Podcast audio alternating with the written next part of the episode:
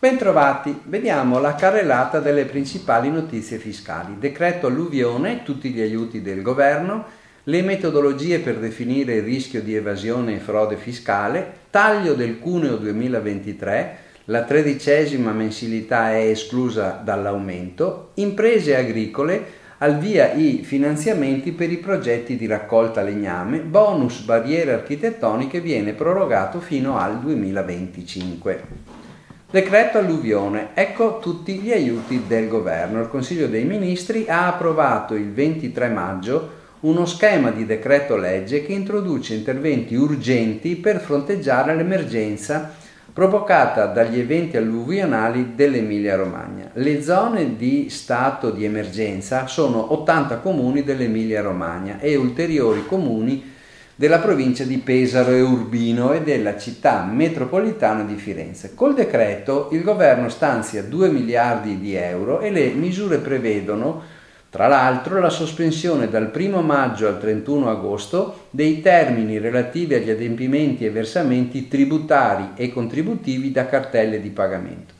Il differimento al 31 dicembre 2023 del termine per ultimare interventi legati al bonus 110% che fossero a a scadenza prima, lo stanziamento di 298 milioni di euro per un'indennità una tantum fino a 3.000 euro in favore di collaboratori coordinati continuativi, agenti e lavoratori autonomi. Il differimento delle rate in scadenza nel 2023 per i mutui prima casa ai residenti e quelli della Cassa Depositi e Prestiti ai comuni e alle province. La sospensione dei pagamenti alle utenze deliberata da Arera, l'intervento del Fondo Centrale di Garanzia a favore delle imprese, la concessione di contributi a favore a fondo perduto di Simest fino a 300 milioni di euro per le imprese esportatrici, la possibilità per i lavori e lavoratori di accedere ad una forma straordinaria e aggiuntiva della cassa integrativa,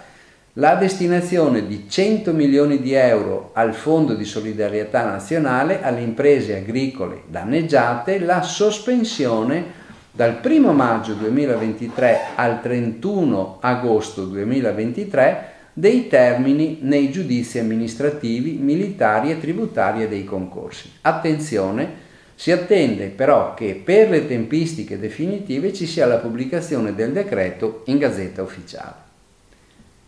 Le metodologie per definire il rischio di evasione e frode fiscale. Il 19 maggio l'Agenzia dell'Entrata ha pubblicato sul proprio sito un documento in cui descrive le metodologie utilizzate nell'ambito delle attività di analisi del rischio di evasione e dei contributi basate sui dati dell'archivio dei rapporti finanziari e sull'incrocio con altre informazioni.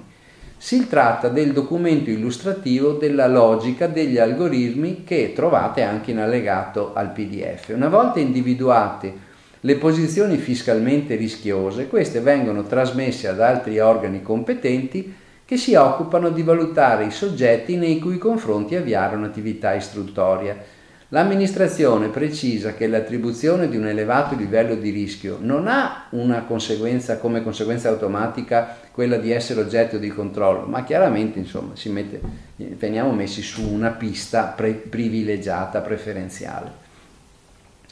Taglio del cuneo 2023, tredicesima esclusa dall'aumento. Col messaggio 1932 del 24 maggio l'INPS ha fornito le istruzioni operative per l'applicazione dell'esonero contributivo parziale in vigore da luglio a dicembre, il previsto dal decreto 48.